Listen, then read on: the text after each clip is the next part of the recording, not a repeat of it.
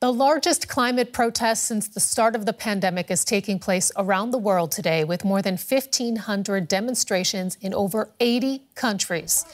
They are organized by Fridays for Future, the youth led movement calling for urgent action to avert catastrophic climate change. If we want to ensure a safe present and future on planet Earth, we need to be active democratic citizens and go out on the streets like we are doing today. We must keep going into the streets and we must keep demanding our leaders to take real climate action. We must never give up. There is no going back now, but we can still turn this around. People are ready for change. We want change. We demand change. And we are the change.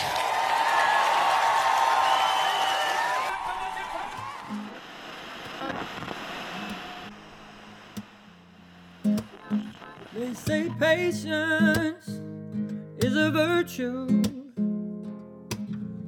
But I can wait as long as you do for a change. Call me insane, but that's my aim. Hi, everyone, and welcome to the fifth and final episode of our third season of Untelevised, the podcast. Um, Untelevised is a platform which explores possibilities for social change and grassroots work in particular, and how all of us, as sort of citizens of the world, um, can get involved in creating social change. My name is Mona, and I am with my co host, Fazeo. Hi everyone, welcome. I feel like there were so many numbers in that introduction, the third episode of this of this. But hi, hi. Tripping people up before we've even got into the actual complex stuff. But yes, keeping you on your toes. Um, so this season, for any one of you who's only just joined us now at the sort of, you know, bitter end, um, is a collaboration with the Lush Spring Prize, uh, which is a prize um, given to regenerative grassroots projects internationally every two years and is organized in partnership between Lush, the cosmetics company, and Ethical Consumer magazine. Um, and they ran this um, award ceremony back in October, which we had the immense pleasure of being a part of um, up in Glasgow, just ahead of COP26.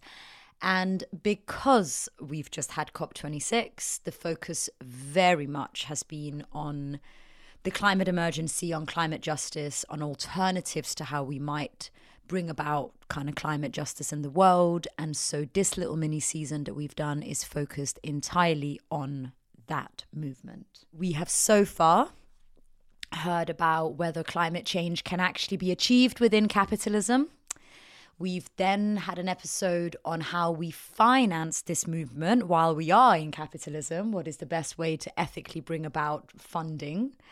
Um, we then heard last time about what it means when movements and causes that may originally have been quite fringe or quite radical, in this case, the climate movement, come into the mainstream. Does it mean they have succeeded or does it mean they've been diluted? And today, we are focusing on the role of young people in this movement because almost more than I think any political cause that I can think of, at least in recent time, that is a demographic of people we keep hearing about in conjunction with fighting for climate justice. Yeah yeah, like the posters all feature young faces. The voices that you think of when you think of climate activists are all young people, like Greta Thunberg and people like that. So for sure, definitely, they've become the face of the movement, and also who a lot of the like promotion and paraphernalia is like targeted at. I would say so. Yeah, definitely. Um, and so we thought we'd ask actually, you know, is this an honor for young people? Um, is it just a pure and simple necessity? Is it a burden? Should they not have been stuck with this fight, which arguably has been created by older generations? Or is it actually just right and fair that they have more energy, they have more time in their lives, and it's their future? So why shouldn't they fight for it? And actually, what does it mean for a political movement if it is primarily led by younger generations. What does that add? What does it potentially lose? And how do young people themselves view their role in it? Like we speak about them, but how do they feel about it? So, yeah, just a few questions there.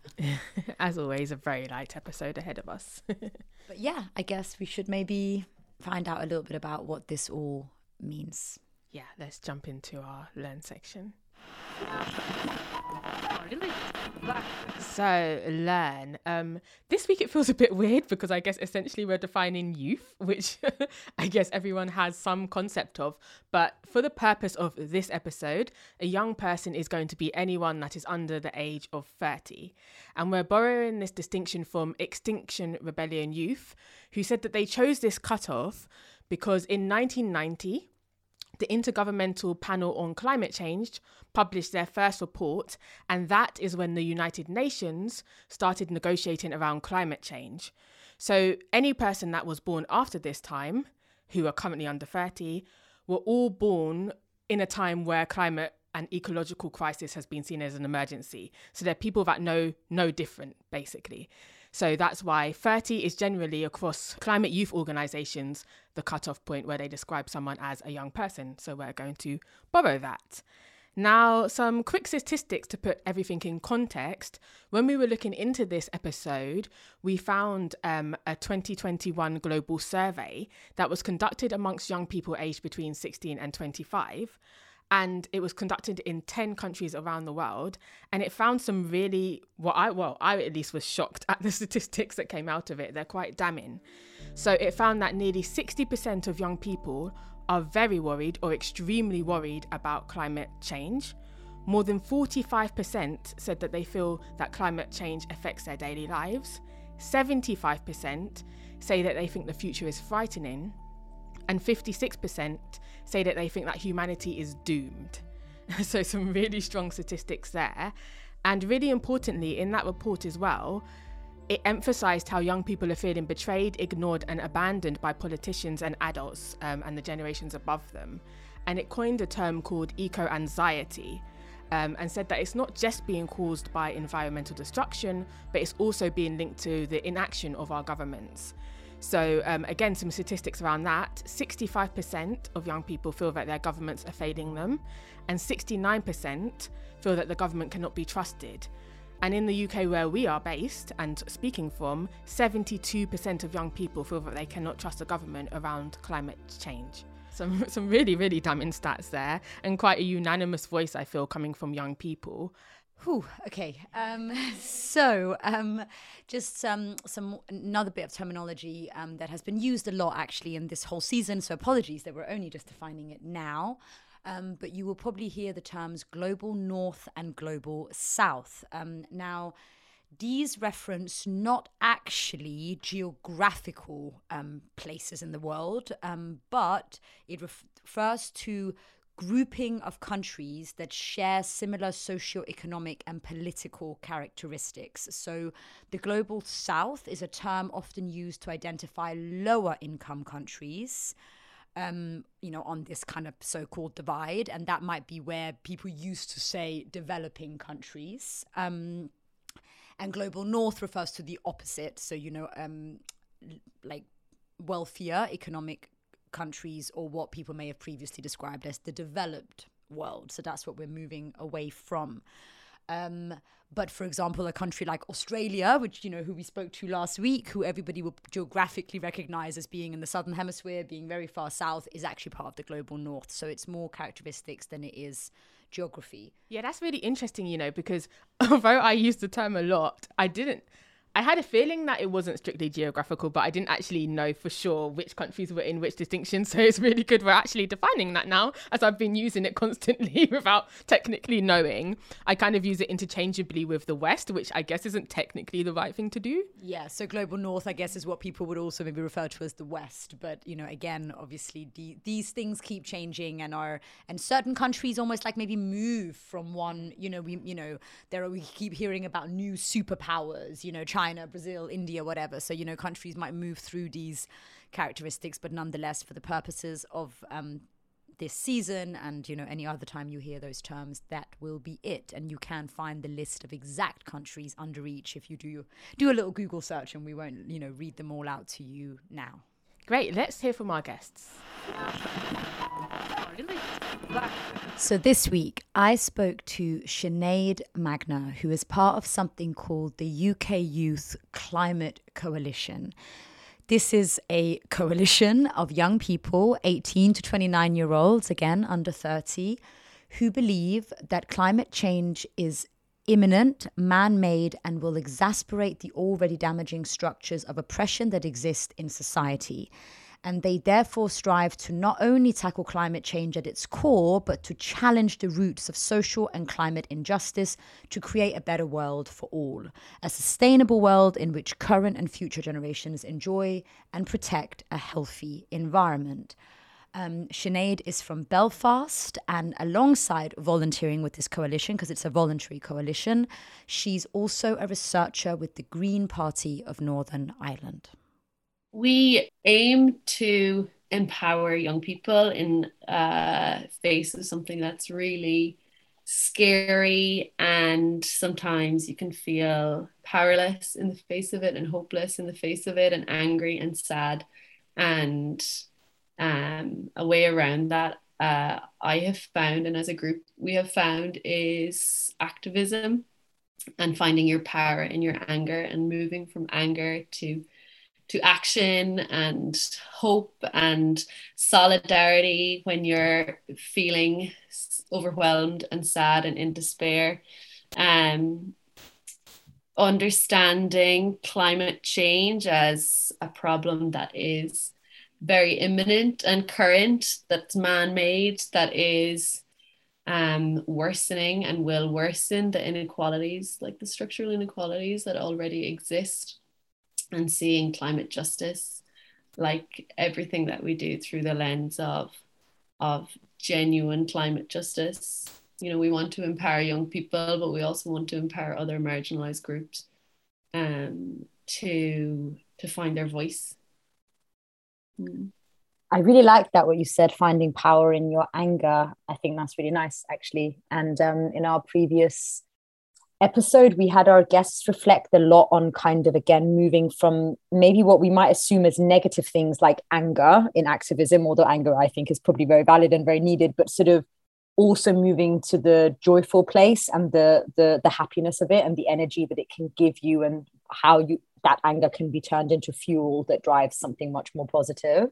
So we're dealing with some big words and in this series we've heard a lot of big words and sometimes it's really helpful for people to have some of those words broken down a bit. And already you know you've kind of mentioned climate change then you've mentioned climate justice you know you've kind of like this like framed it in a few different ways. And i'd be interested to hear are they interchangeable? Like are they are they different like what should we be saying and how would you how would yeah. you describe it i say climate cl- climate change uh, trips off my tongue, but you know, it's uh, an understatement, I guess. We should be saying emergency and and breakdown.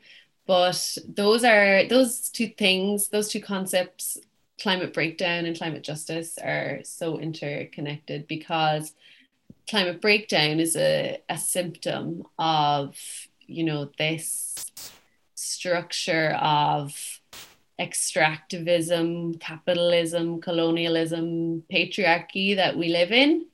And so there is no solution to that without solving those problems and addressing those problems and seeing them as part of a structure that needs to be changed and needs to be addressed. And so you can't you can't solve climate change. You can tinker around the edges, you know, but you can't solve climate change unless you end those other oppressive structures. I feel like with climate change, in particular with climate justice, um, as a movement, you know, the activism around it, like almost more than any other movement, it really feels like young people are kind of being hailed as like taking this fight forward. And it's often said with a lot of positivity and praise and like look at young people kind of fighting for something and standing for something sometimes there's an element of judgment and like they're walking out of school and what is that all about and so on but it is a constant topic of discussion around young people's like role in this. Um, do you feel? I mean, you're part of a kind of youth collective fighting for climate change. Um, do you feel that this framing is is it an honor? Like, is it a burden? Is it neither? Is it just something you've had to do out of necessity? Like, is it reasonable to say, fine, it's your future, you guys, you know, fight for it and make it what you want? Or actually, do you feel like you're just picking up the slack of, you know, what previous generations should have done and haven't? Um, how do you how do you see that your role in that?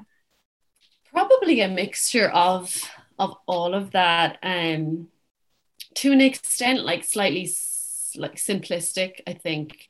Um, maybe like I think from a Western viewpoint, this youth climate activist and the school strike your school strikers or Greta or whatever has become the image of it's what we see and it is how it's impacted our lives in the West, we'll say.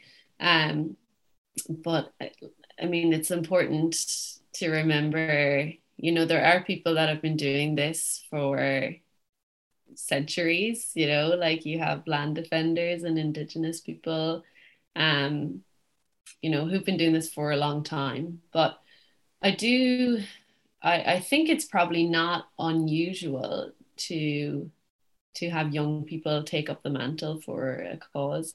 Um you know uh I mean, when you think of like, I don't know, like the anti war movement in America in the 60s or the civil rights movement in Northern Ireland was mainly student led, or even the anti Iraq war um, protests in the UK. You know, when I was a child, those, I think that was like the biggest child led movement in a century. Um, it is probably unusual or unprecedented, I guess, the extent to which it's, it's a global cause that uh, spans continents and countries. And I think that probably reflects the global nature of the issue, but also how interconnected we are as a generation, you know, and the connectivity that is just part of life now. I mean, do you feel, I mean, that's some of the things you just mentioned there, like do you think they might be sort of special skills or insights that young people actually are bringing to this and that they maybe are above others. I mean you know is there anything specifically well placed about young people in doing this? Is it maybe an understanding of technology or social media? Is it energy just more energy that they might have or less childcare responsibilities? Or you know is there is there is there things that young people bring that we can say yeah like that's actually for the better and that makes sense. It, it it's the right way to go yeah all of, all of the above definitely um it's interesting that you you mentioned childcare. I mean um so many people are exhausted by working and life in the way that society works at the moment. Um so there's an aspect of that for sure.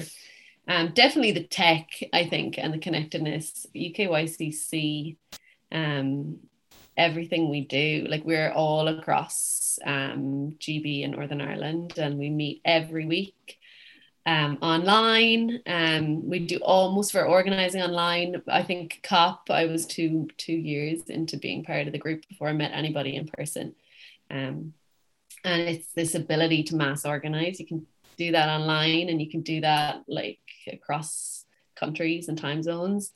Um, in terms of insights, like I think um compared to older generations, uh, young people have an ability to be discerning about what they read online. I don't think they're so vulnerable to misinformation and, and fake news.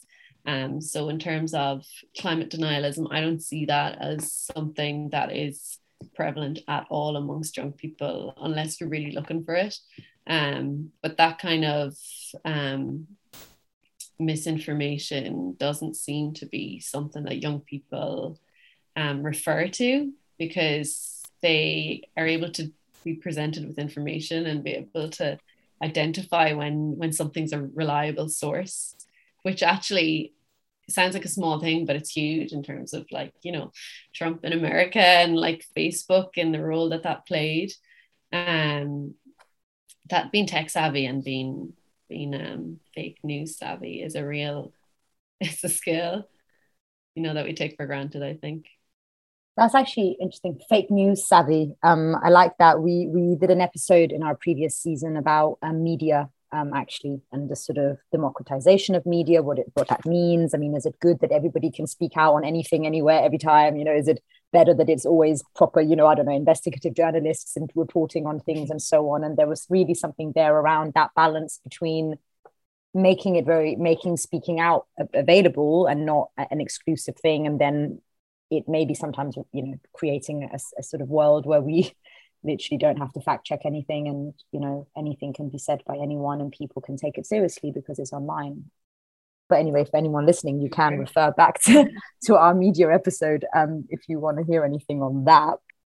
So i guess Sinead, maybe in that case counteracting to that like is anything lost if we really just like place this whole thing on young people's shoulders and say brilliant you've got the energy you're going for it like let's make it this really trendy exciting like youth issue like is it there anything lost in terms of expertise you know like if we're talking about something like climate um which you know might even have very like scientific things we might need to understand or you know i don't know economics and all this other stuff like you know is it arguable that somebody people should have had time to study that for 10 20 years or whatever before they come out and speak on it and so on? Like do you feel equally that we're miss- that we could be missing anything there? Can it dilute it mm. i think um something is is lost if you are saying to young people pat in the back look at you protesting aren't you great and that's it and feeling like as a decision maker if you're saying like you know we went out and we tweeted them protesting or whatever but in terms of bringing young people to the table and bringing them into the room bringing them into institutions i honestly think the younger the better because these institutions and these systems don't work. And the longer that you're in them the more you start to just become institutionalized and you start to think like that would never work. You know in terms of economics you know um radical thought um stuff like to do with degrowth and you know changing how we measure how well an economy is performing comes up against just barriers of like that that's not a workable solution. People would never go for that. What else would we use? We didn't use GDP to measure well-being. Like, um, the longer you're in a place, the more you're when you're new, you're you're able to be told, you know, like I've got all these great ideas. And when you enter these places as, you know, when you start your working life or or you know you become a decision maker that um, the people who've been there a long time will tell you you know that's not really how we do things actually um, and so, no, we need to just start again and get rid of that mentality of like, that's not how things are done because how things are done doesn't work. Yeah, I think we uh, we actually in one of our first ever episodes in this podcast explored um, systems um, and trying to fight for change inside of them and and what that means. And actually is it doable? You know can you fight from within? And does it always have to be kind of fighting to bring down a system? And i it is a really that that's a really interesting idea to me actually that yeah like the longer people are in them they probably can't even see the wood for the trees and you need new energy all the time. Otherwise things stay the same. Um yeah. And for sure like um especially as young people, lots of our power that we get is in protest and shouting from the outside. Um, and I do think it's so important that, you know, when the opportunity presents itself to enter these halls of power, that we don't resist that. Like, I do think it's so important that we um, take our space when we can because if we don't take it someone else will take it you know um, and it's so important you know as all of these young people and children uh, they will get older. And like lots of us will will become decision makers. And it's important to to not be so resistant to the institutions that we think that's not the place for me because i think as an activist Um, there is lots of merit in saying that change doesn't happen but via politicians. And i have found that that like where i get my fulfillment and my satisfaction is in grassroots activism. But we need you know we need people in the room as well. It's so important. Um but it's also important that when the time comes for that to happen that we don't get talked out of it to say you know that's not how things are done here. You know it's so important to maintain these networks and stay grounded within them and keep talking to them. Um so that when you when you take your place that you're not um forgetting where you came from and what you're about.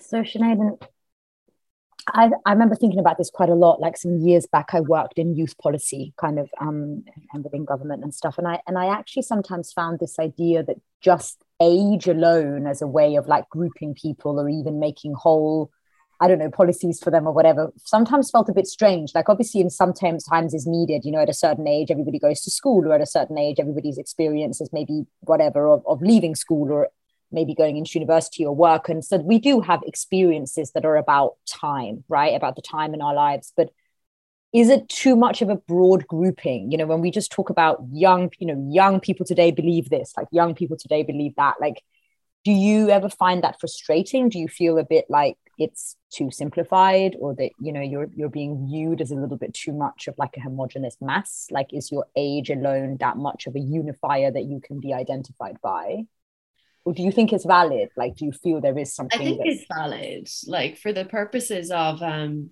what we're trying to do which is build a cohesive movement. Um i think there's there's merit to it as long as you don't forget that i mean intersectionalities exist. And you know as young people we have very different experiences. Um within ukycc like we we try to account for that by you know, reaching out to young people, um, you know, our counterparts in Global South and passing the mic when it comes to, especially at, at, COP with this year with um, UKG hosting.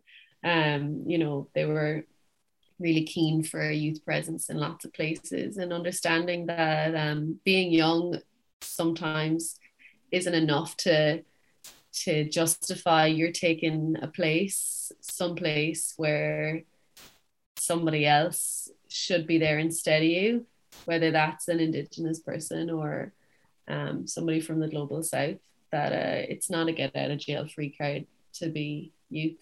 Um, but it does enable us to um, work well and like build a mass movement um, and you know we don't exclude people who aren't young either you know. We um, we welcome all activists to to join in our actions. Um, but I think it's helpful once you remember that you know you're not a homogenous group. So you've definitely touched a bit already I think on how you know how you might do this. You've definitely mentioned protest and you know shouting from the outside and and you know really being rooted in grassroots work. But how do you guys then, as young people, um, who we know, I mean, we're, we're speaking now here from the UK, but you know, we know that young people don't vote, you know, in as in as high numbers as older people. I mean, me and you might both agree that that's definitely not the only way to bring about change. But like, you know maybe voting numbers are lower. Young people generally therefore are seen as a bit more disempowered in politics. Therefore policymakers don't try and politicians don't necessarily aim their policies at them because they know that they won't get their main votes there. Therefore young people continue to disengage and it just kind of is a bit of a loop right? So if you are seen to be a less influential um, group age group or whatever how do you get heard? Like either either you personally, but or certainly in the group that you work in, in the networks you work in, do you have methods? Like, how do you go about it?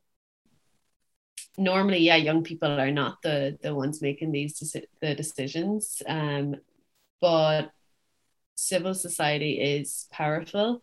Um, you get your power by being part of a bigger group of people that have a uh, the same goals and they're calling for the same thing. I mean, um, the youth strikes like the last four years that it was their protest. It was protest that kept 1.5 degrees in the science around that that kept that as like the indicator of of success for COP and this narrative of climate justice is now quite mainstream and that was civil society um, fighting for that too um, and there's power to be had in people power and mass movement. And i think uh, the youth climate movement understands that and that's where they they see their power. And um, there's a significant amount of of ground that can be gained by operating effectively there. And the more we do it the more the better we get at it. Um, and it works. Well that leads me quite nicely on to um, we always want to leave our listeners um, with quite tangible um, like actions that they can take. Like the aim with this podcast is definitely that people almost take it as a bit of a guideline or a recipe for how to become more you know um, mobilized you know how to go about creating social change. And that can sometimes feel a bit overwhelming for people if it's maybe their first sort of attempt at it or if they've just gone oh my god the world is like on fire it's melting there's nothing to do what do i do? So for anyone listening not just young people definitely not just young people but um, some tangible steps. Imagine someone's a bit new to wanting to engage. Um, what are things that people can do? Um, micro macro level that might start to bring that change or at least start to maybe energize themselves? First of all it's so normal. Once you once that reality hits home and once you realize what what exactly is going on it is very very normal to despair um, and be really afraid. Um, the first thing is to understand that it is not on you as one person to change the world to fix the climate um, you should think about your life um, figure out the groups that you operate in, the platforms that you have access to, and then find a space where you feel confident and you feel safe to start to have these um, conversations. Ideally, a space that has other people and a space where you can have fun um, because it's a long road and it's not going to be a quick fix. Um, and then to not have it put it all on your own shoulders. You have to learn how to rest. And resting is a radical act. And it's important to remember that you're in it for life. Basically, it's a life sentence. so um, pace yourself. We've definitely heard that one before. The pace, the self care and the fun. I, I, feel like we've almost had every activist on this podcast of all different shapes and sizes and backgrounds say those things to us. So they're obviously ancient and new messages. Um, so that's so that's actually quite good. It's good. It's good when some things feel like there's methodology to them in this crazy world. Um, so I guess I mean kind of drawing to a close, but we ask this of everyone who takes part in this podcast, um, which is about social change and therefore hopefully getting to that sort of change. But when, if ever, do you think your work will no longer be needed? Mm. I really wish that I could also end on a hopeful note. Um, but I think never. Um never take your foot off the gas. Um i think hopefully our work will never will will eventually be um less consuming. Um but um you know we have to mind this this planet and the next generation will have to mind this planet and the generation after and hopefully with many, many, many generations after that. So, this week I've got another international guest. I've jumped from Australia to Uganda in East Africa. And Uganda is unique because it's the country with the youngest age structure in the world. A massive 77% of the population is under the age of 30. And I'm speaking to one such young civilian called Ola Tom Lakare, a 20 year old from northern Uganda. Ola heads a youth in permaculture community based organisation as part of the International Perma Youth Network. He also runs permaculture training and regenerative agriculture projects in communities recovering from sustained violence or war. Now, we first discovered Ola because he was the 2020 Youth in Permaculture Prize winner and a judge on the Spring Prize that we hosted. He believes that youth shouldn't wait for a better and sustainable communities to be handed over to them, but rather should collectively come together to create it themselves. So, I sat down with him to explore why he thinks this and what that might look like. My approach for towards the fight for climate justice is uh, more of proactivism. We believe that uh, the time has come. Yes, an idea whose time has come cannot really be toppled. So um, right now, very many young persons, me inclusive, have stepped on board, you know, to contribute towards uh, the fight for climate justice. And uh, I'm looking at it uh, in the more proactivism way, like coming in and doing a thing or two about climate justice. Uh, we in the global south, um, we are experiencing this climate crisis more of first hand than those who um, perpetrated. So down here, what I could see the fight should look like is uh, people should get on board acting more or than talking. So I am looking at uh, fighting for climate justice in a more practical way that people step up small action if combined together can make a positive difference. So when we step out and act, you know, we reduce on our consumption, we, we cut on our simple emissions and uh, step in, we have a lot of um, ways and solutions that we can uh, bring on board to help uh, advance this climate crisis that we face today. And two is also bringing those ones who we look up to as leaders, you know, to to to to act, to put up policies, you know, putting pressure on the system to put up policies that can better put us in place to win this fight against climate crisis. So I'm looking at um, young people trying to uh, do more of the action part of it and also put in place um, pressure to those in the system to act. Uh, we have solutions right underneath our feet. Uh, we have uh, various ways we can topple this uh, climate crisis, you know, trying to, um, uh, a case in point, we have this permaculture, we have regenerative agriculture, uh, we have um, more of uh, we have also syntropic agroforestry in place. So all these solutions, if we embrace them, we can be in position to uh, better you know, fight uh, the climate crisis we face today while also bringing justice to, to those who are affected. So that's how I'm looking at how the fight should be like more of practicals.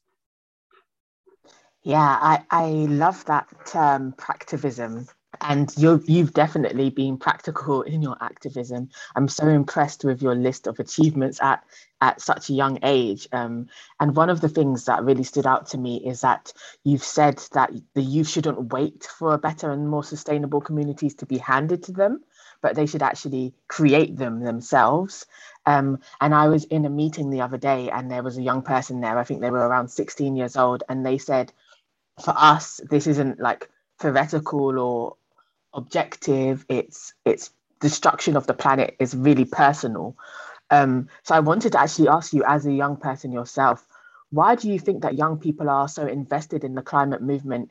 Is it that young people tend to be more optimistic and socialist and more radical and more energized around any change? Or is it personal like that young person said and rooted in the fact that to be quite blunt you have very little choice because this is your future we we mentioned in our introduction as well that there are many damning stats around how young people feel. For example, one of them is that 60% of young people internationally, globally, feel worried or extremely worried about climate change. So I'm trying to establish um, what motivates young people. Is it sort of a sense of responsibility? Is it just a general sense of um, energy around social change? Or is it because this issue specifically um, is so personal for young people because it's it's rooted in their future? Globally, they say we, the young people, really don't understand so much about this climate crisis. We don't have a, a thing or two about the, a deeper understanding. But I can attest to you that we understand so little to the fact that we are bearing the consequences. we are directly being impacted, and our future is at the stake here. And um, talking of a future at stake, that means even though we might not understand deeply into it, but we can feel the effect of the crisis on us. That is why we feel we cannot wait. We feel we cannot be left behind. We feel we need to contribute a thing or two as a community of young persons. Because if the, those we look up to as people to rectify these mistakes and mess are not doing a thing, then we feel it's uh, weighing on us. You know, we the young people, we, we feel we are marked with guilt. We feel um, we are the one causing all this, yet it's our future which is at stake here. You know, we do all what we do at the moment because of the pressure that the future generation puts on us, the young ones, which is our generation at the moment. So now we feel the pressure, the weight, you know, the recycling, the reusing, you know, to re-educate people on how to better adapt to what is happening at the moment. Yes, the crisis is here and is here to stay, and it's up to us whose time is now to pick up a pace because the older generation looks as if they have failed, you know, and they're trying to blah blah around and leave us in a jungle of what will we do? So we feel, yes, I agree with that young 16 year old. We feel a sense of responsibility because it's our time and it's the future at stake at the moment. So we feel it's our personal responsibility to contribute and also get along with uh, what's happening at the moment, coming to terms with reality and better contributing to change the direction upon which uh, this um, planet Earth is going.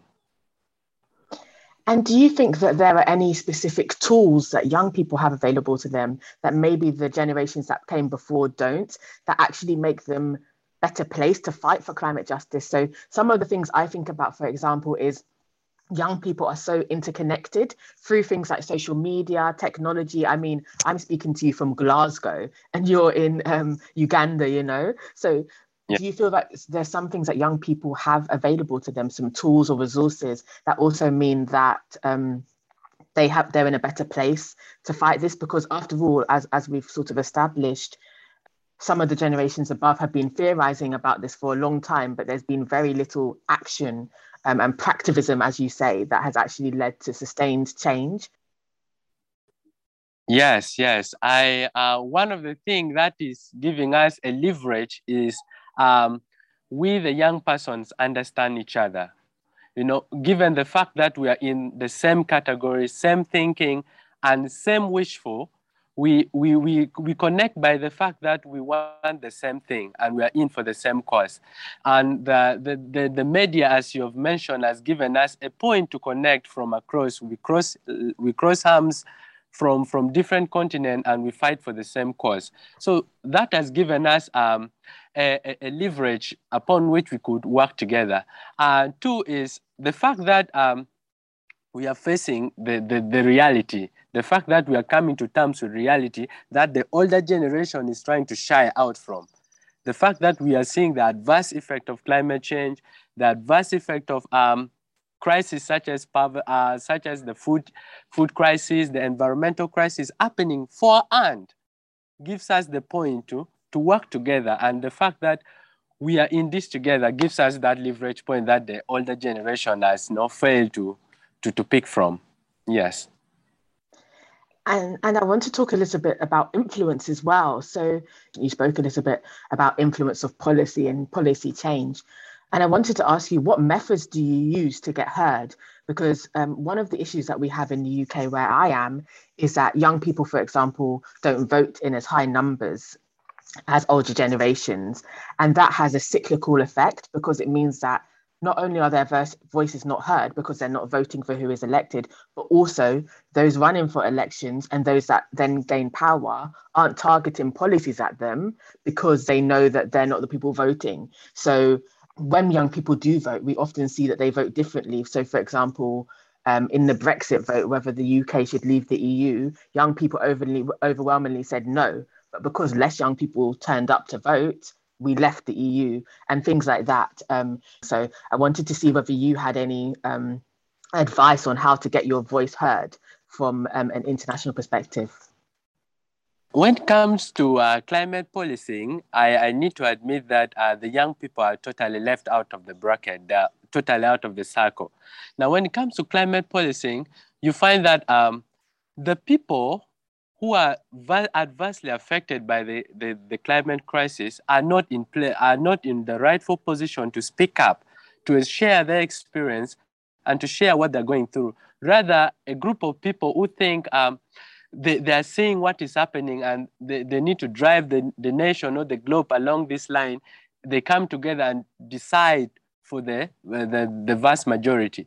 So um, when it comes to climate policing, uh, it's, it's indeed true that we, the young people, are really left out of the circle. But us coming together, the networks such as uh, Friday for Future, we have gang up together as young people, you know, to bring up our voices. And indeed, we are sending a message to the system.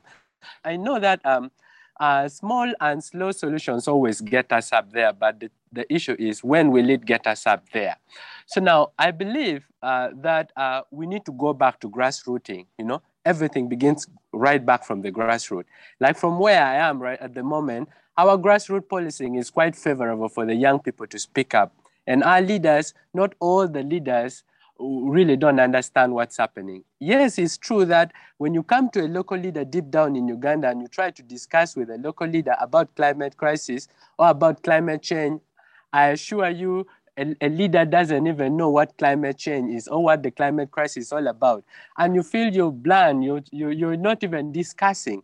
But the group of leaders who understand us and has given us platforms. Like for us here in my region, every Sunday, we have what we call the youth talk. So every Sunday we are given the media, we are given the local radio station to speak to the nation, to speak to the local communities about the climate and how we can go about with it. And uh, we have been given opportunities to enter into youth clubs, you know, community youth clubs, uh, the climate clubs, the tree clubs, all these avenues has been made possible by some of the leaders who could understand our situation. So if at all we could bring up and share this similar experience on how things are going in the various part of the globes, we could at one point get uh, a way of channeling our voices up there, you know. And uh, by acting and by putting more pressure onto the system, I believe they'll listen. Yeah, I think you made a really important distinction and point there, which is the micro and the macro and how the fight needs to happen at both levels and simultaneously and actually one can affect the other so the things we can do in our immediate environment to spark change and like you say that often happens at the grassroots where a lot of change is happening and experimentation and action um, and that actually by working at that level you naturally influence the other levels that are higher or have more power i guess in terms of political power and things like that. And I think working at both levels is really important. And a lot of our guests actually say that working at the grassroots is where most change happens um, and they notice most change can happen. So I think you made a really important point there. I want to ask actually, because obviously it's really powerful and exciting and invigorating to see and hear young people fighting for change. But I wonder, are there any consequences of placing so much weight on young people's shoulders, both for the young people? Like, are there any consequences on you as a young person doing this? But also, have you found that it has an impact on sort of the levels of knowledge or expertise that the movement has? Because obviously, young people are young, they've been around for less time. Do we lose some of the historical learning, some of the wisdom, some of the expertise that might come with lived experience? um, and how might you interact with older generations as well to learn wisdom? You started our conversation by thanking the, the land and thanking the people that have come before us. So i'm interested to know how that works as well. There's a lot that will impact us the young ones who have taken up such a heavy task you know to stand up for the nation to stand up for the future generation comes a huge consequences and a huge sense of responsibility that at times it becomes overwhelming you know, we feel the pressure and uh, you feel this heavy shouldering that comes on you and uh, be like, uh, all the generations, all the generational problems you're bearing, yet you're looking at trying to fix up a few things here and there. Yes, there's um, in the process, there's always learning, relearning, and unlearning in the process. That is the beauty of activism. So all these are yes, there's a lot of pressure that we feel, and at times you could skip school, skip personal schedules, just because you're pushing in for a, a very important uh, goal that you have in mind that we're trying to uh, better place ourselves to fight this climate crisis that we face today. So I can say there's a lot of relearning and learning and relearning all the time again. And trying to go back to the traditional people, the wisdom that we learn, yes, there's a lot of uh, interaction between, because um, we, I believe, and I know that uh, humanity has been in harmony with nature for a millennia, and uh, all this mess started a few uh, hundred years ago. So if we go back and try to trace root, try to discuss with the elders, how did you do it? How did you make it through? Because our elders try to complain when, when you engage them in the discussions, be like, how are you current generation living? No, these are some of the things we, we, we, we lived without, but you currently cannot do without, you know? So all these avenues of learning, relearning, and unlearning helps us, you know, to better build ourselves, you know, to to come up as a generation to to to step in. Yes. Mm. And and you said something earlier that I find really interesting. You said we understand each other as young people. Um, as someone who's under 30 but not as young as you, quite a little bit older than you, um, I've been reflecting on how much I feel bonded to other people purely based on age versus other things like shared values. Um, do you find that age is enough of a unifier when you're fighting for change, for change, or do you feel connected to other people more based on like your values and your interests and your passions versus based on your age? Because I find that quite an interesting concept that we can be bonded purely based on age. Um, and I also wanted to ask you under that same question, do you think that actually segregating ourselves into categories like age, gender, race, um, is useful, or do you think it does more harm to, to when you're fighting for change? Uh, it does more harm than good because at this point we need every voices we can have out there. We need every strength, every addition. Age is just an addition to the bucket list, you know. But the major idea is uh, the major unifier is the idea, the passion, and and and and and and the choice. You know, we all have the free will then a, a, lot of young people out there like me who are sitting there and waiting for, for, for things to be rectified for them. So that, so the choice, the ideas, the passion, and the responsibility, the sense of responsibility and the age, because when they say um, like-minded people always kind of click together, but age, we shouldn't segregate ourselves as young people uh, with age, races, they would just add more, uh, no, more brutal to, to, to, to the whole thing. So I think um, segregating ourselves off uh, in terms of races and ages would not help us do much, you know, but rather coming in together, fitting in ourselves where we can best contribute as young person would better put us in a place. Before we end, I want to acknowledge that we're both Africans. I'm from West Africa, Nigeria and Ghana. You're you're joining from Uganda, and I'm really excited yeah. to be connecting with um, people on the continent of Africa in this series. That's really exciting for me as someone in the diaspora. I think it's impossible to remove that context from the conversation. Like you mentioned earlier, rightly mentioned, we know that many of the effects on the climate have been caused by the rapid industrial development of the global north. And whilst the impacts are felt everywhere, they're most adversely affecting the global south.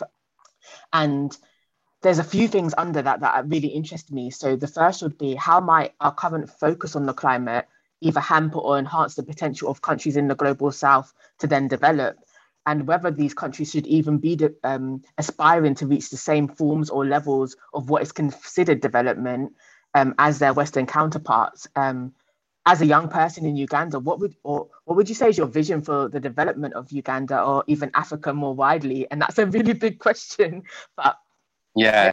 Think about the fact that now we're focusing on climate.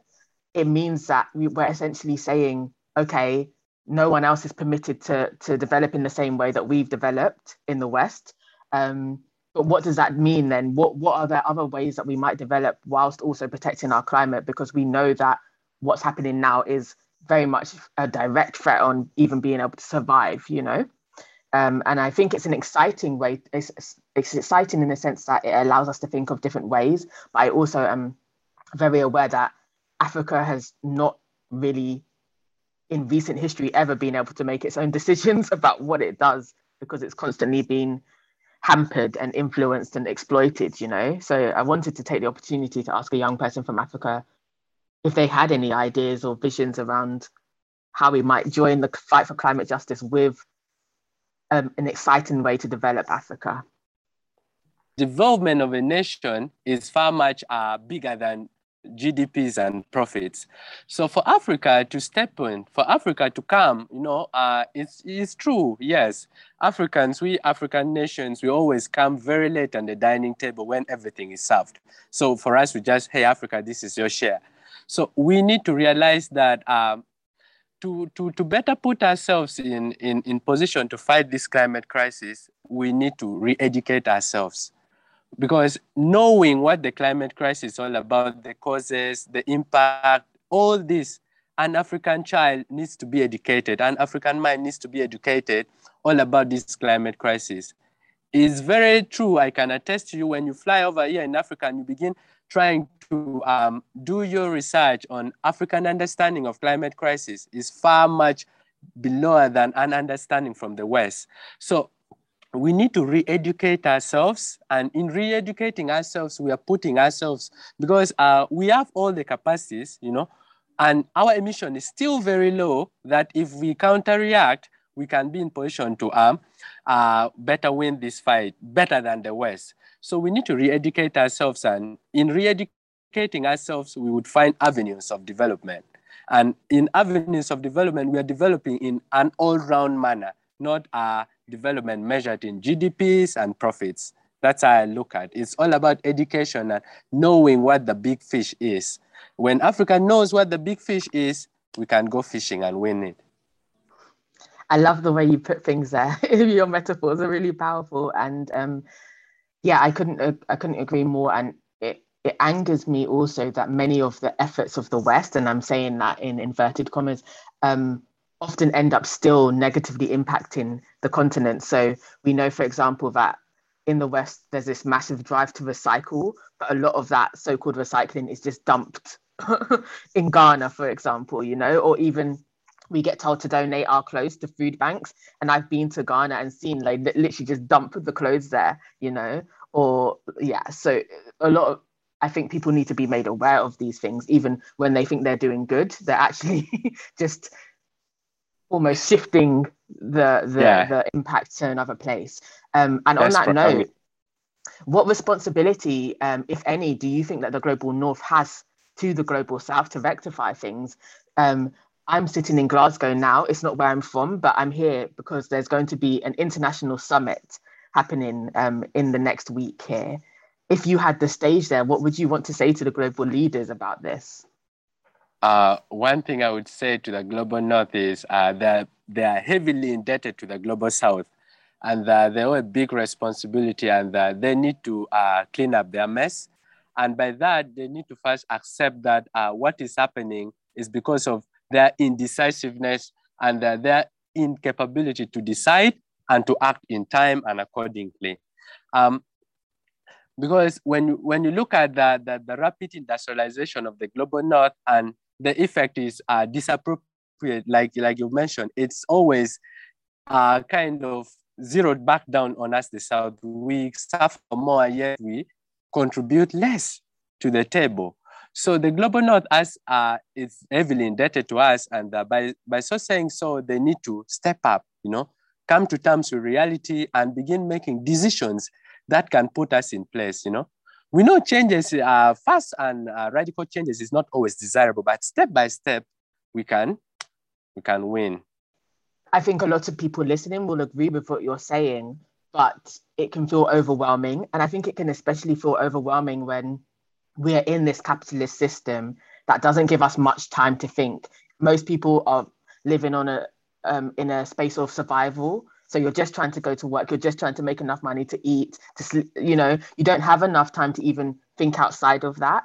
So if people are listening and they agree with what you're saying, but they're feeling overwhelmed and they're wondering, what can I do? Especially, I think, as I have this opportunity to speak to someone on the continent, I want to ask if you have any messages for people like me in the diaspora, what can people do to support what you're doing, but also to change their actions in their everyday life that might make an impact on the fight for climate justice? Uh, what I would say is always um, a small act, small action will always get us there. So uh, it, it can at times be overwhelming. You know, you feel the burden, you feel the pressure, you feel the time running out.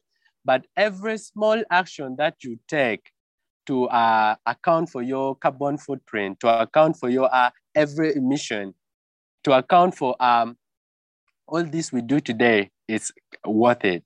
So um, every small action will get us there. That's the small message I would like to leave to the, to the young ones out there that every small act you take will definitely make a positive, big difference. Because if five of me makes this same small act in a, a in a recurring period of time, that would be a bunch of a whole group of person doing the same. So that means change is always going to be inevitable. So every small action will always be worth it, and it's going to get us up there. Great. And the question that we always try and end on with our guests is a hard one, but we'll see what your answer is. When do you think, if at all, your work will no longer be needed? Can you can you foresee a time when you'll no longer need to do the work that you do? Oh yes, this is quite the hardest question. um, I'm really not so sure, but as long as I still standing, I'll keep doing what I have to do, and uh, I'll keep pushing through. Unless I see the change I would love to see. Yeah. And what is that change? Um, a better tomorrow. Uh, a climate, uh, a climate uh, accommodating planet, uh, uh, a, a, world where people and animals, every living species, all living in harmony like it used to a world where uh, people really don't put um, wants above needs, profits above needs, a world where there's respect for uh, everyone. It's, it's just all big. Okay, a brand new world, I can say. Okay, that was nice to get some young energy on the episodes. I mean, not to call any of our previous guests old and expired, but I feel like the general vibe of this episode was a lot younger than we usually have. And that was nice to get that energy, wasn't it, Mona? Yeah, I mean, I feel like um, almost sort of, uh, you know, the, the, the age or not, I don't know, but, you know, the, just a real um, clarity. I, I feel like, you know, these are just people who just seem like so clear on what they're working towards. It is so obvious to them, right? It's kind of like, well, you know, you did say in the intro that this is a generation of people who have never lived in a world where, you know, climate change wasn't considered a crisis or an emergency. So it literally feels like it's just a given to them. And they are so determined in in fighting it and and just seem to be kind of completely unwavering and um you know unapologetic in that. Like it's just the thing to do and it's obvious. Yeah no that that also was really inspiring for me and really encouraging because one of the things that I was thinking as I was talking to Ola and listening to Sinead is that it's so I'm, I'm trying to find a more sophisticated word than cool, but it's so cool that young people have access now through language and connection to one another because many of the things that they were talking about and their thoughts and their experiences and the things that young people in general are very vocal about now are, are, things that I think we all experienced as young people and I don't think things have necessarily changed too much. But what has changed is that young people now have a certain access to language and resources and tools um, both to learn about things but also to find people that resonate with them and that have the same opinions and that have the same thoughts and to build communities. And they can do this internationally. Like i just dialed up and spoke to someone in uganda you know? And i think that this is amazing. But then also on the other hand i wonder if it's healthy for them um, how much of an overload it is. It's hard enough as an adult. I mean, technically, I guess I count for the purpose of this episode as a youth, just about sneak into the category. But as an adult, I often find myself feeling overwhelmed and hyper aware of everything that's going on in the world. And I wonder if that's healthy for for children like childhood is so short and part of me feels like it should be like joyous and innocent um but then not necessarily ignorant i guess and i guess that's where it's important innocence doesn't have to be linked to ignorance. Um, and childhood is when a lot of our thoughts and habits and understandings of the world are built. So maybe it is good that they're hyper conscious of these things. I don't know. It's hard. Yeah, I mean, you know, Ola, as we said, is only 20. Um, and he did say it is about, you know, he did say it's overwhelming. Yeah, he he did said, "I say feel constant guilt Yeah, you know, do feel Mm. burdened. And I have to say, when sort of, you know, Greta burst onto the scene in the last few years, and again, as much as it's incredible and it's inspiring and many things, I often genuinely would look at her and be a bit like, you know, I mean, because she's so young as well, Yeah, right? she, you I know, think she was 15 or 14 when, she it- when first it came. began. And I, and just thinking, yeah, as you say, like there is something um, very precious about a childhood. And I remember when she had come to the UK maybe last year, and or I can't remember when actually now because you know COVID took over our lives, but. There was a, a big debate on Twitter and stuff for a while about how I think maybe um, like our gov like she was meant to meet kind of our world leaders and you know i don't know someone hadn't turned up to meet her because they were doing something else and everyone was saying you know they should meet with greta. And i remember kind of thinking on one hand yes because she's you know standing for this cause which is so you know as we've just heard like crucial and so um at, so critical but on the other hand there was part of me that was like what is it a 14 year old is going to go and sit down and speak to a politician about? Do you know what i mean? Like it's one thing to simply um, you know, protest and raise your voice and at least bring attention to the cause, but actually around a, you know, boardroom table or a policy making table, what is it we're expecting a 14 year old to come and present other than, you know, obviously anger and discontent, but actually, I don't know, is it policy development we're expecting her to develop? Do you know that's what I found really interesting about your conversation with Sinead because I thought her response to your question was actually quite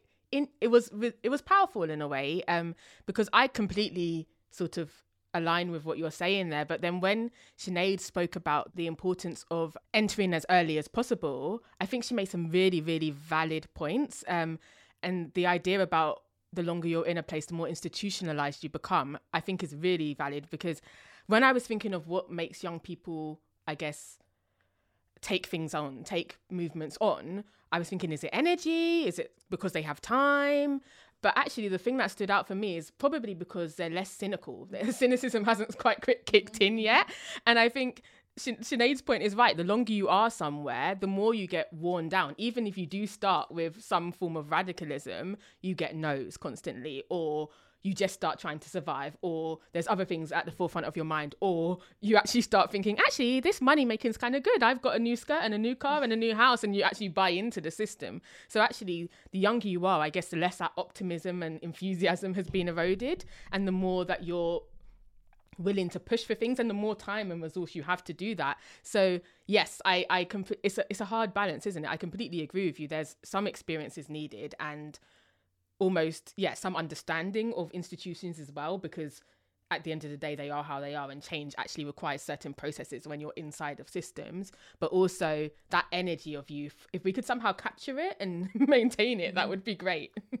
No, absolutely. If you could sort of almost pair, I don't know, every very veteran expert with a kind of young person, and they had to like work in pairs or something. yeah know, so if we could have other. um like Ozar um her notes given to Greta because she gets through the door. They'll let Greta through the door, but with like her voice in her ear, like one of those little um, what do you call those walkie? Yeah, yeah. exactly. That would be Yeah, yeah. perfect because we've got the knowledge, but we've also got because I think some of the reasons that they allow young people through the door is because of that. They they think that oh, what is this person really going to do? You know. But yeah, I can have a headline where it says I'm meeting around the climate, and I can have the picture, and it makes me look like I'm doing something. You know. No, completely, completely. Like we spoke about in the episode, you know, our last episode, you know, actually, is it sort of diluting the radicalism a little bit when you sort of have world leaders apparently also posing with, gra- you know, with activists and stuff. You know, you know, is that does it just start to become a bit token? And you know, you we hear a lot about. um uh, you know one of the critiques i guess that comes often from older generations to younger generations at the, you know at the moment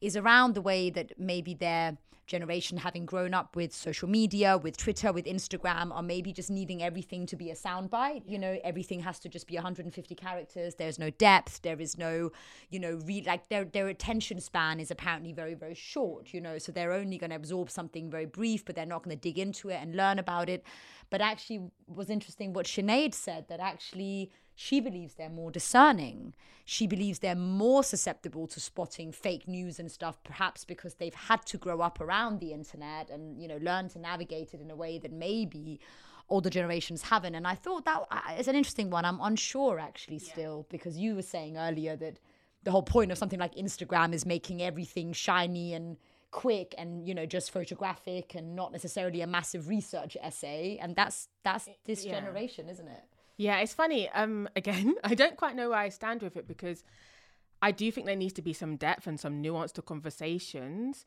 But I actually find it, as someone that's kind of obviously involved in media and interested in media, I find it so impressive how young people are able to sometimes get really complex um, uh, uh, theories and etc and explain it to one another in one minute tiktok mm. videos. Like i've actually mm. learned about things Yeah. from tiktok in this really fun way. They're doing a dance but they're also telling me like what structural racism is. And i'm like oh wow okay cool. I want to see this structural racism dance i think it'll be like one hand here racism is one hand here. You can't see me but i'm telling you it's really entertaining. You have to show me that. I have never been on tiktok in my life so i'm obviously revealing that i'm outside of the youth category that You're been- missing out, I'm I'm telling you. um, but the thing is with that is I think it's important to build in it. So the thing I like about stuff like that, and I think I said this in our media episode, is it's very democratic, both at the point of creation and at the point of distribution. So anyone that has sort of a phone connection um, and an internet connection preferably can access this information and that means that hopefully globally we can have well obviously access to these things globally is not equal but hopefully we can have a certain foundation of knowledge and even if that's not deep it's there and we have certain language and terms that are sort of understood on a foundational level and then i guess it's each individual's responsibility to dig deeper into that and to add on to that learning. So i've now i think it will be hard for someone to say they haven't heard the word um i don't know racism but the levels of understanding of what that is might be different and it's our I guess individual responsibility as well as institutions like schools etc to actually build on that and to further increase how much people understand around those things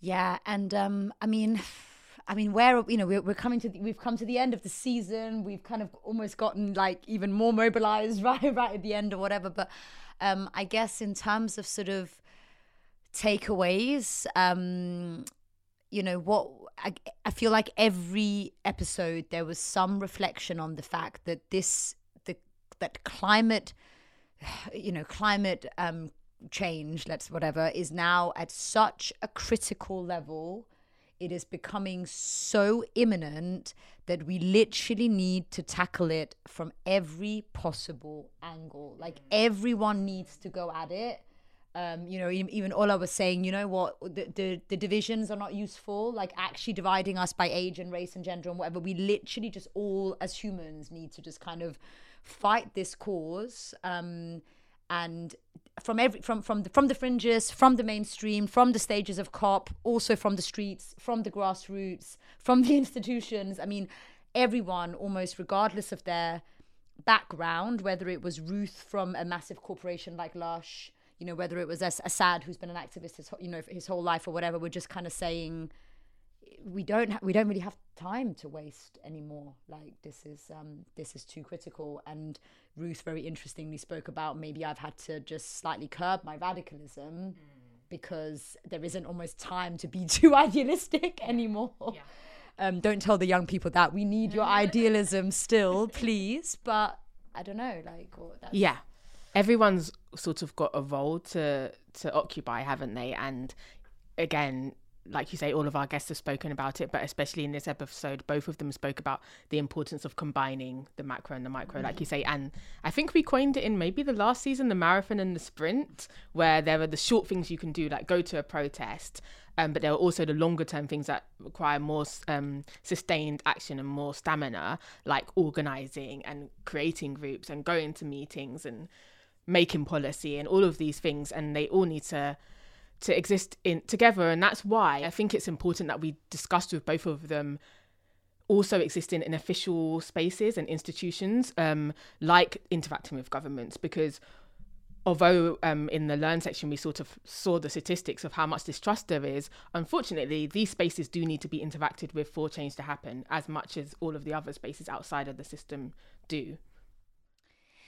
Yes, and um, as always, we would really love to hear from you. I mean, if you are also a young person, um, you know, under 30, as we've defined today, um, do you feel that um, di- taking this on is a burden, or do you see it as your duty? Do you see it as your place in the world, almost like you know what is kind of meant to be for for your generation, or do you literally just think, well, whatever, doesn't really matter what it is, we just need to get it done, and so we're doing it, and we'd really love to hear from you if you are you know have been fighting for this your whole life if you are many you know kind of de- you know if your generation's further down but you're still on it like ha- has it changed? Has the movement has the culture of the movement changed? You know do, what do you do we feel that we're making progress or do we feel that actually we're losing some of the radicalism? We would really really love to hear from all of you who've been listening to this season. Um, and also what what's happening where you are? Like what can people get involved with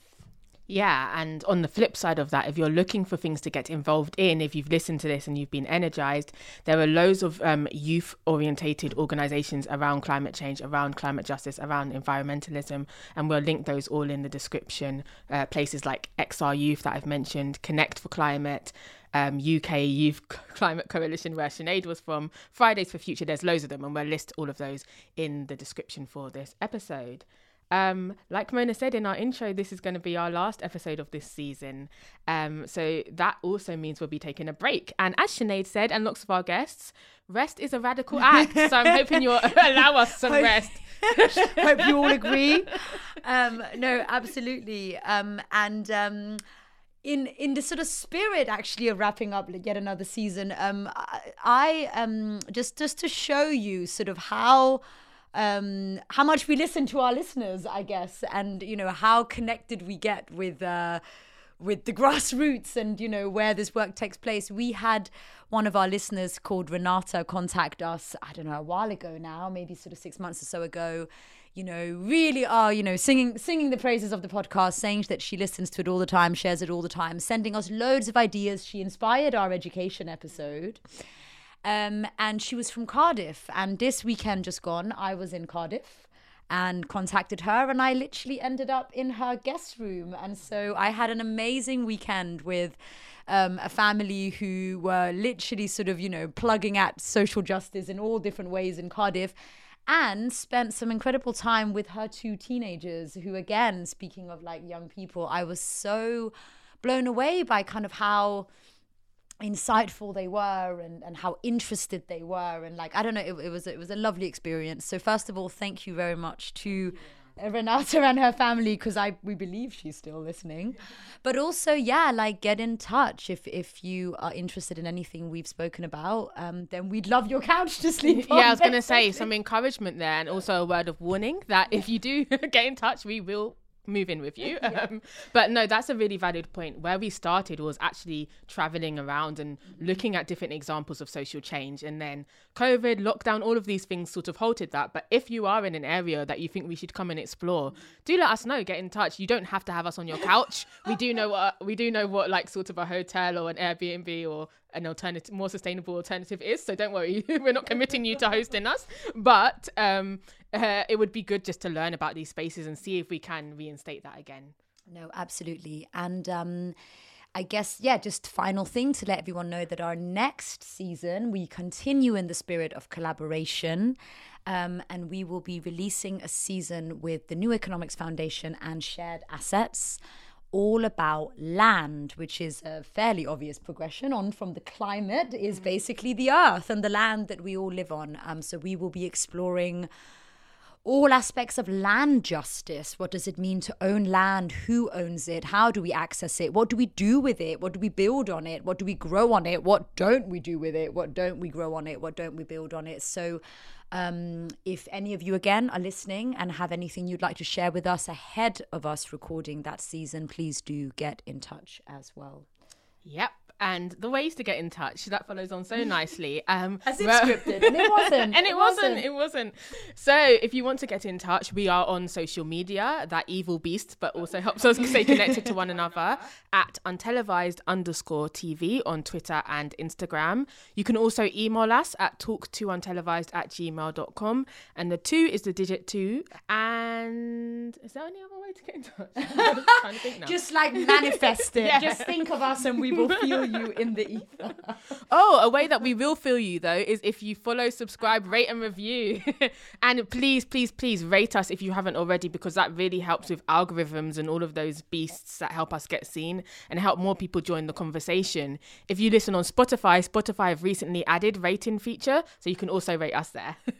um, I think that's it. That's I think that's it. plugging, I think we've been talking for a long time. Thank you, everyone. Um, yes, fresh start to the new year. We're excited. Um, and yeah, we will be speaking with you in, I don't know, maybe a little month or two. Yeah. And all of these places, including on our website, um, untelevised.co.uk, will still be active. So don't miss us too much. We'll still be around. all right. Take care, guys. Bye. Call me a dreamer, idealistic believer with my head in a cloud. I don't wanna come down, but my feet are planted on solid ground. But my ground, my ground is a cloud.